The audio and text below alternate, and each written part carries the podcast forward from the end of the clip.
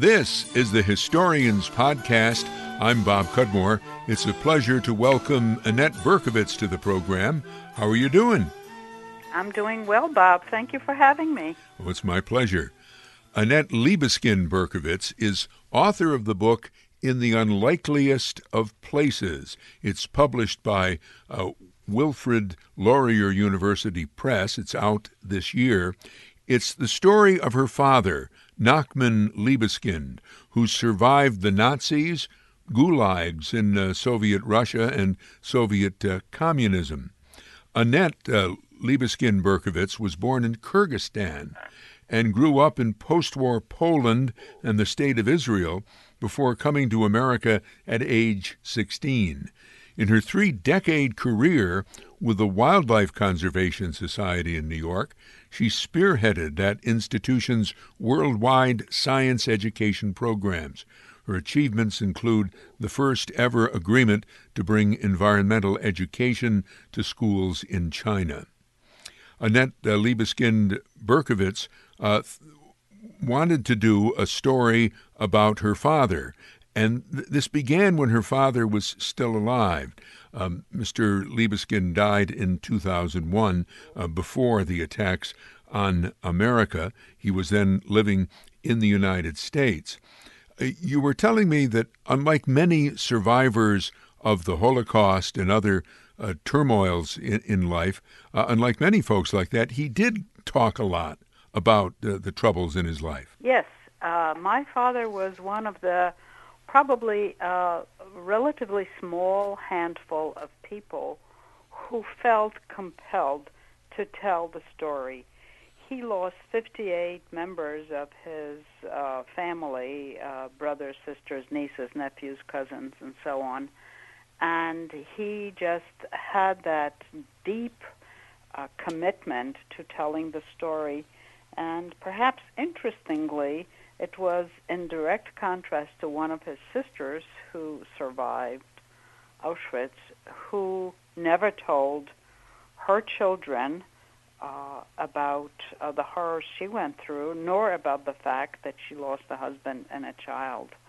Uh, this is uh, an incident that's described rather vividly, I think, in my book when my cousin first discovers uh, what her mother's history had been after her mother's passed. So, yes, my father um, uh, told my brother and me uh, our history when we were still young children mm-hmm. living in Poland. And uh, maybe I should mention, I'll put it in now, that your brother's also, as, as you are, you know, prominent. Uh, Daniel Libeskind mm-hmm. is an internationally renowned architect and uh, did the master plan for rebuilding the World Trade Center site in New York City, which has served as a blueprint for that site, including the the Freedom Tower. While your father was still alive, you had suggested to him that even though he had been open about uh, his past or things that had happened to him, uh, you encouraged him to make uh, recordings, uh, tape recordings, uh, before he passed. And you didn't think he did. And how did you finally discover that he actually had done that? Yes.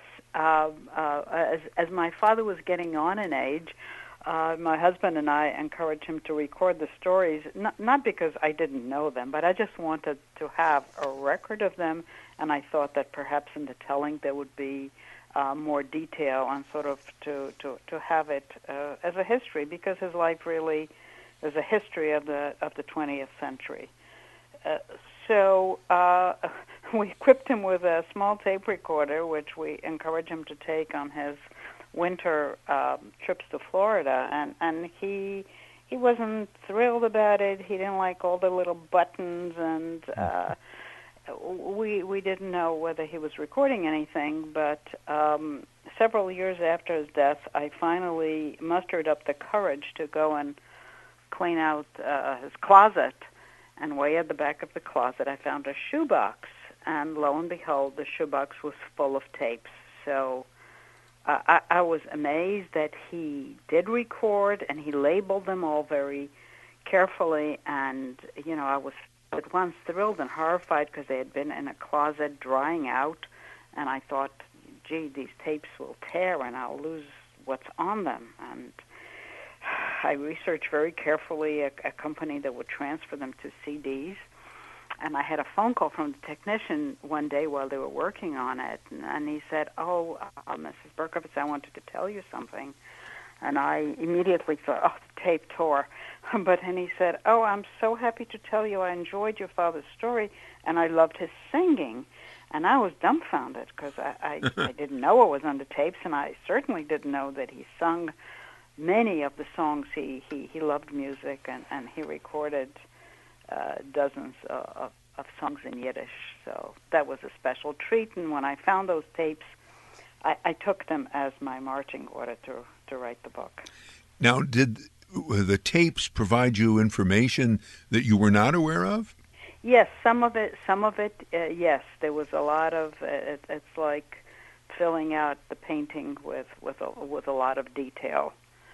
Yes, uh, especially the story of of how hard he tried to persuade his uh, family, his siblings, uh, to escape Poland with him when the war broke out. But uh, everybody refused. He was the only member of his family who decided to undertake the escape because at the time it was thought to be madness because uh, this was uh, when uh, Germans occupied Poland and uh, the River Bug uh, was the the border. So uh, the the the Germans were on one side of the border, uh, the Soviets were on the other side, and crossing that river uh, with uh, the two militaries shooting at one another across the river was considered crazy idea. Hmm. But uh, my father had uh, a taste of of what the Nazis were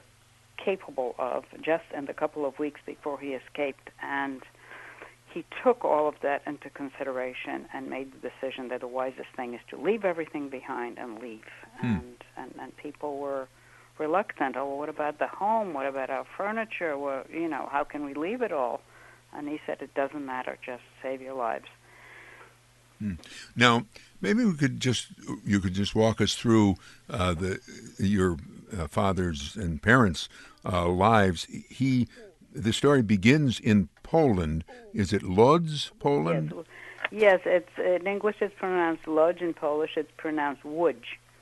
Okay, and he was there when the the Nazis or the Germans attacked that city, and the, but he he was already imprisoned when the attack came, or I'm a little confused on that. Okay, let, let me clarify this. Uh, let me start by talking about the incredible political turmoil prior to World War II in Poland. As my father was growing up, uh, he belonged to the Jewish Labor Bund, uh, which was a socialist party uh, primarily fighting for workers' rights.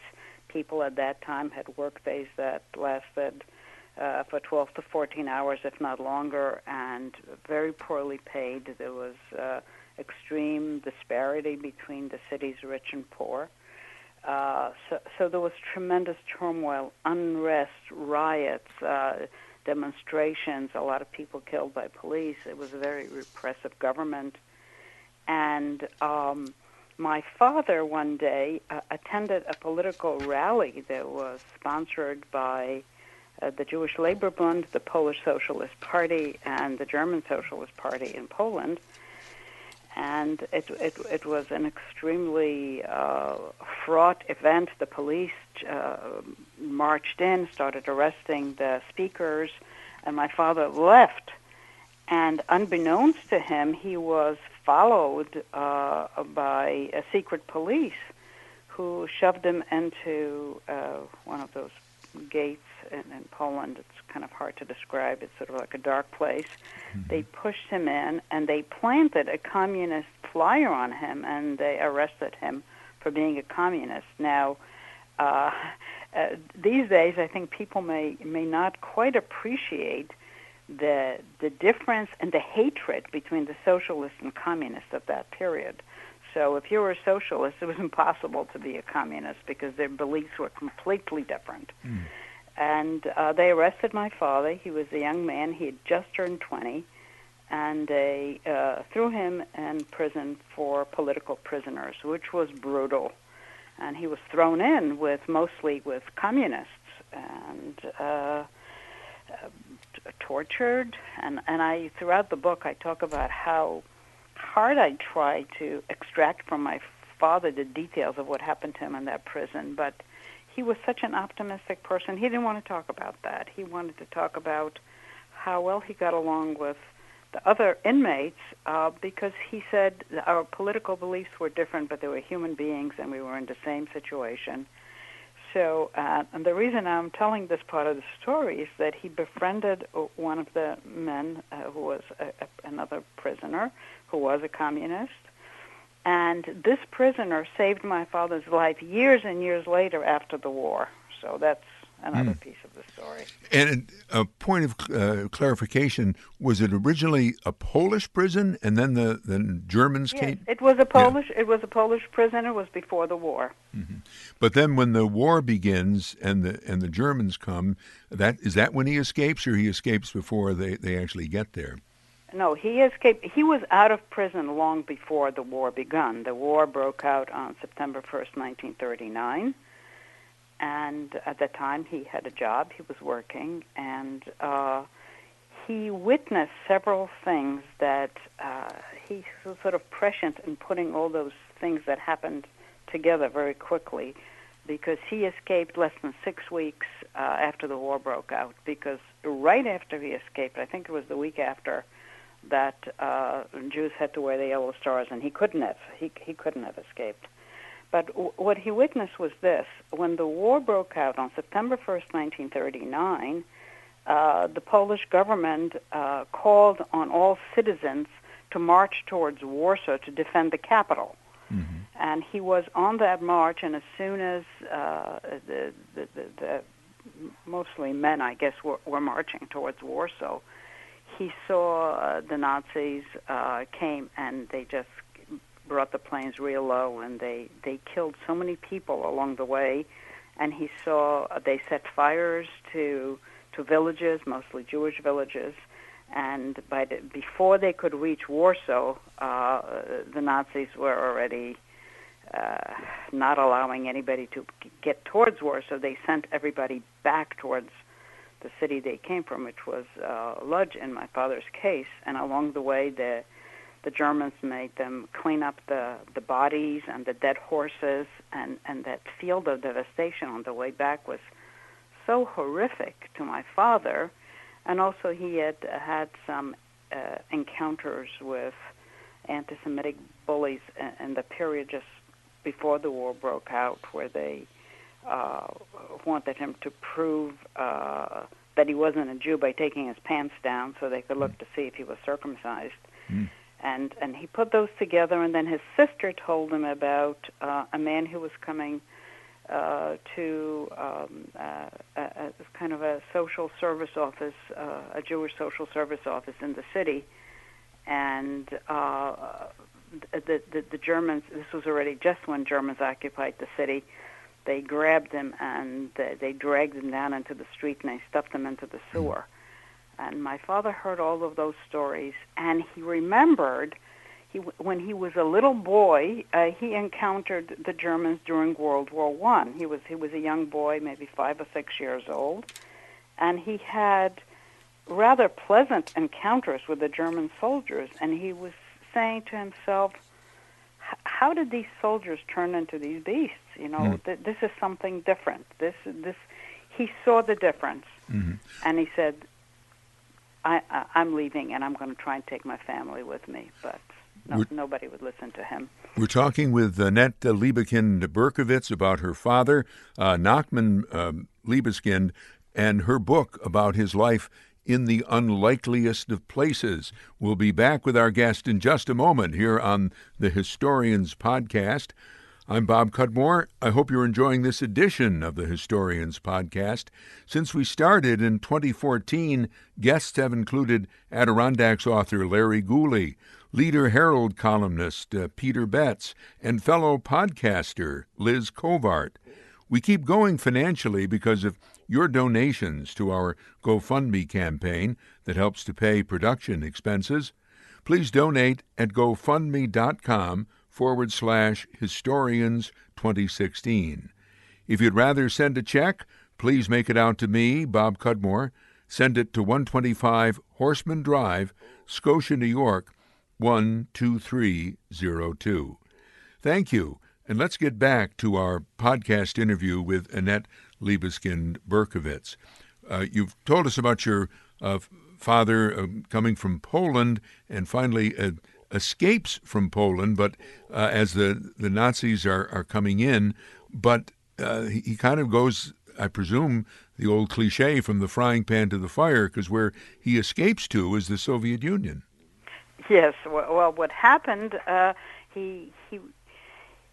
Once he came to the Soviet Union, uh, um, he uh, this is uh, before Germans had had invaded the Soviet Union, and um, he tried very hard along with uh, other people who escaped. There were about um, uh, several I would say maybe two, or three hundred thousand people who escaped from Poland across the border. My mother was one of them. He didn't know my mother at the time. Mm-hmm. He escaped as as a bachelor, and um, what happened is that uh, the Soviets occupied uh, parts of Poland uh, and declared all two million uh, Polish uh, citizens uh, now Russians when they annexed West uh, Eastern Poland, and people tried to get out of the country as as as as best they could. So.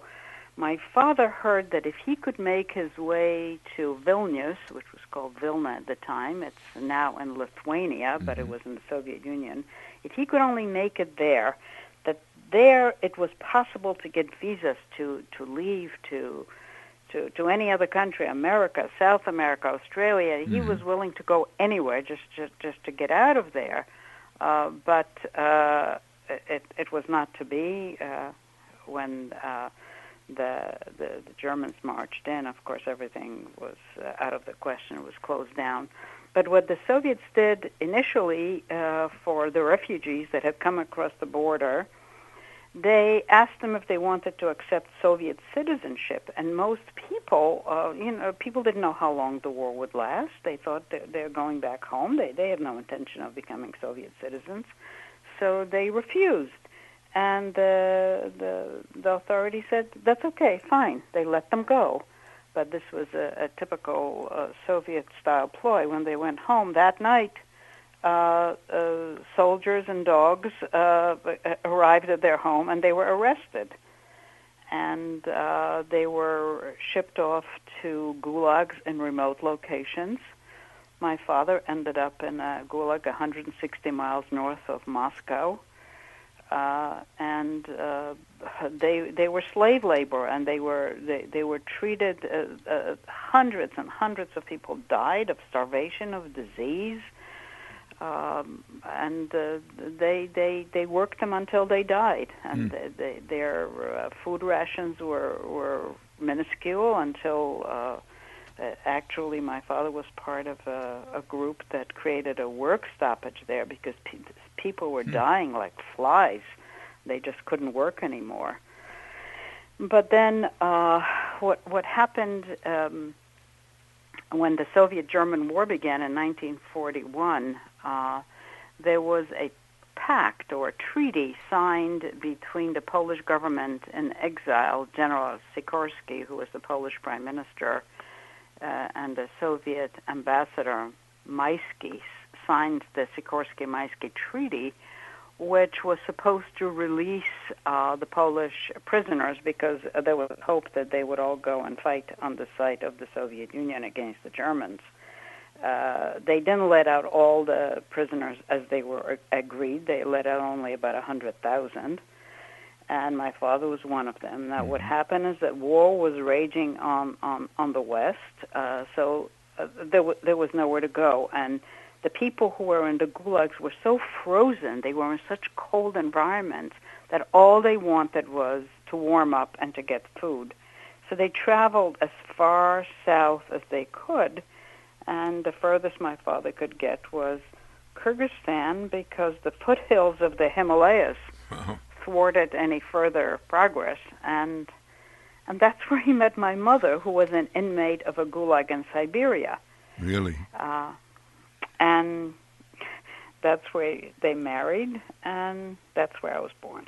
Wow.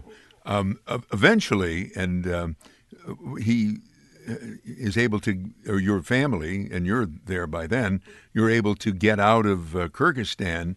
Uh, and I, I gather go back to Poland, or, or what was what was happen? What was the family odyssey as time went on? Okay, well, this is what happened. Uh, they were in a small village called Kizilkia in Kyrgyzstan, where uh, news didn't travel. We did. We did. There was no internet, there was no way to get news. So there were rumors about the slaughter in Poland, but people didn't believe it. They thought it was too outlandish. Uh, and of course, both um, my father and my mother, uh, having come from Poland, were, were desperate to get back to their families. So uh, uh, when the war ended, uh, they uh, tried to get back to Poland. It was extremely difficult. We traveled by cattle car. My mother was eight months pregnant when she embarked on this trip with my brother and uh, slept on the floor of the cattle car. I, I, I, was I was very young, but I remember that trip my, because it must have been so traumatic for Really? a three-year-old. And um, the first stop where they arrived uh, in Poland happened to be Auschwitz because that's where the Oh. the gauge of the train tracks is different, and you have to change trains. And they overheard the guards right at the station saying, "Who are these people in these cattle cars? Why are there people in cattle cars?" And they heard one, the other guard saying, "Oh, it's Jews returning," and the other guard said, "Oh, too bad. I thought Hitler got them all." So that was their welcome back to Poland in 1946. So you didn't stay in, or you stayed in Poland for a while, but ultimately relocated to Israel when Well, Israel. we couldn't get out. When, when, my, parents arrived in 1946, and my brother was born in a homeless shelter, it's quite it's Hmm. quite something for him to become the one of the most famous international architects, uh, having started life in a homeless shelter. But uh, my, my parents were not in a position to. First of all, they were in Poland. Uh, my mother was ill. My my brother was born sick. Uh, uh, they had no place to live. It was a terrible situation. They couldn't uh, leave before they would search for their family. Of course, they searched and no one was left. But uh, the Soviet Union uh, took over uh, Poland under its wing, so to speak. It became a communist country. The doors slammed. You couldn't leave. Mhm. My parents tried to leave Poland multiple occasions uh, during the 10 years that we lived in under communist rule in Poland. But uh, what, what the typical harassment technique was to say, okay, we'll issue an exit visa. You couldn't just pick up and leave. You needed an exit visa. And then you you would get rid of all your possessions. You would be fully packed and give up your job. And they would say, sorry, your your visa is revoked. So that happened to my parents several times. Uh, and in 1957, there was a political thaw for a brief time, and we got out of there very, very quickly and went to Israel, where my mother had uh, some family that had emigrated from Poland way before the war. Mm-hmm. And then from Israel, you came to the United States. We did. My father discovered that one of his sisters had survived Auschwitz and was living in Pennsylvania, and he desperately wanted to reunite with her. But he also wasn't happy in Israel, and that was a, a very big shock to him because in Poland uh, he he couldn't speak his native language Yiddish freely, and at the time Israel was a very young country; it was ten years old, uh, and uh, they didn't want any of what they considered the old ways uh, of the old country, and they wouldn't l- let people speak Yiddish. So in in, Mm. in his land, so to speak, he was denied to speak his, his mother tongue, Yiddish, Mm. and that made him extremely unhappy. There was also big unemployment for, for people who were, he was over 40, and at the time, Israel was such a young country. If you were over 40, you were over the hill. He couldn't get a job. He couldn't get a job. He couldn't speak his language, and he wanted to see his sister in America. Wow. That became his goal, and he came first. And when he left, we didn't know whether he was going to be able to obtain an entry visa for my mother, for me, and my brother. So it was a very traumatic uh, day when he left because we didn't know when we would see him again. Right. But he did uh, go there, and, and you did join him. And then Yes. there's a remarkable um, ending, if you will, to his life in America. He becomes famous as an artist. Yes. Uh, my father had always been talented in art. When he was in elementary school, when he was in uh, second or third grade, his art teacher went to Paris and visited all the famous museums and galleries and wrote a letter to the class in which he described the, the excitement of Paris. And he said, I hope, she said, "I- hope one of these days each of you will get a chance to visit Paris, but most of all Nachman, because I think his work is going to end up in a museum because of his talent in the arts. So he had been talented, but he was he was a prisoner, he was a refugee. He he he had such a hard life that he never had a chance to paint. And when my mother was on her deathbed, she extracted a promise from him that he would paint. And and he was such an optimist. She, she he he didn't believe that she would die. She she had a, t- you know an incurable disease, but he he was always optimistic. He didn't think uh, she was going to leave him. And and when she died, um, my husband and I uh, took him to Florida. We took him to uh, art stores and we bought supplies of every kind because I had no idea what he needed. And and and he said um, that he would try, but he was he was too he was too depressed. And then when I went back to New York, and I would call him constantly saying, "Well, Hmm. are you painting?" and finally, he said, "I produced my first piece," and I was so excited because I had no idea what it would look like. I had no idea what was in his head, and who could have imagined that he had that his paintings were so modernist, so full of life, so full of music and instruments, Isn't and that remarkable? and and his work did end up at the Bronx Museum of the Arts in many galleries. He had many shows uh, from the age of 72 till the day he passed away. He produced several hundred paintings. Wow. Well, Annette uh, Libeskind uh, Berkovits, we're uh, practically out of out of time on uh, today's uh, podcast episode.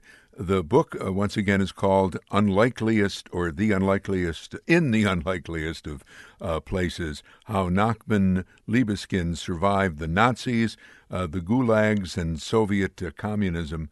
Uh, and uh, ended up here in the United States and has a very fine family that can continues on. The book is published by a Canadian firm, which is uh, Laurier University, Wilfrid Laurier University Press. Annette uh, Libeskind uh, Berkovits, thank you very much for joining us today. Bob, thank you very much for having me. And I wanted to tell your audience that if they want to read a sample from the book or see more about my family saga, they can get on my website, AnnetteBerkovits.com. Very easy, just my name, Annette Berkovits.